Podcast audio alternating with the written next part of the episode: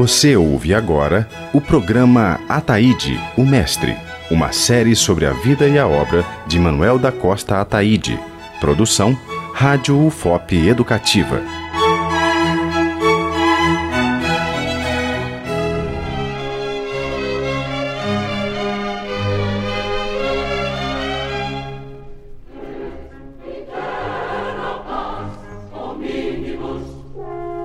Começa agora a série Ataíde, o Mestre.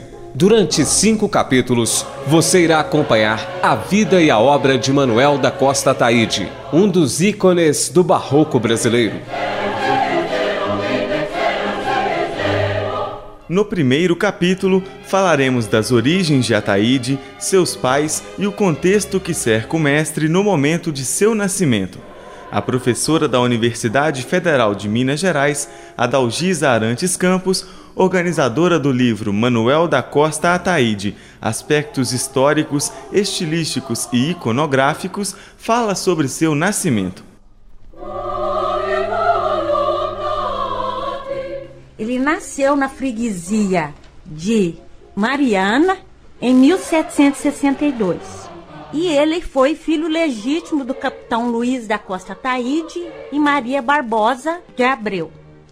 Portanto, um homem branco, um homem livre que nasceu uma sociedade que era uma sociedade escravista. Ele foi batizado em 18 de outubro na sede mariana.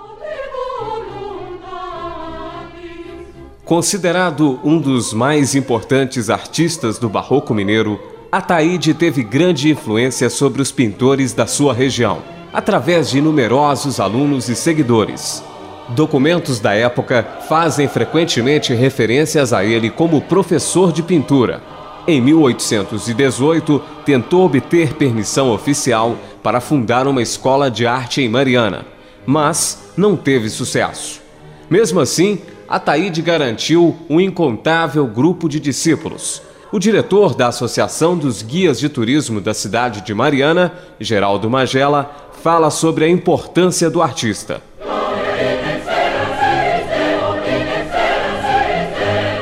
Eu diria que Ataíde foi uma das expressões máximas da pintura barroca no século XVIII. Ataíde foi o apogeu nesse período. A profundidade de quem foi Manuel da Costa Ataíde são as próprias pinturas deixadas por Manuel de Rostaide. Pinturas que não vai só se concentrar em Mariana, assim como ele vai fazer uma escola que vai espalhar para Minas Gerais, assim como também para o Brasil. O pintor nasceu em um momento particularmente especial. Mariana tornara-se sede de bispado, dotada inclusive do Seminário da Boa Morte. Nessa década de 1760, o Bispado de Mariana apresentava 43 igrejas paróquias e 289 capelas filiadas, que seguiam o cerimonial da Sé Catedral. Ataíde era muito religioso e manifestava deliberadamente sua fé no convívio diário com homens consagrados, irmandades, lugares e objetos sagrados. Além disso, a leitura de documentos escritos pelo próprio artista, inclusive seu testamento, mostra uma pessoa desprendida dos bens materiais.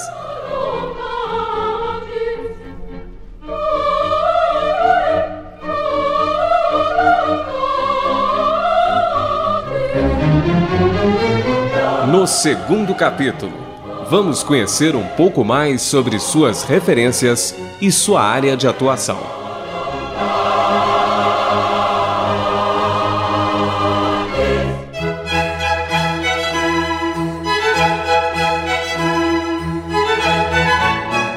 Você ouviu o programa Ataíde, o Mestre. Produção e apresentação: Danilo Nonato e Alan Passos. Trabalhos técnicos: Cimei Gonderim. Uma realização da Universidade Federal de Ouro Preto.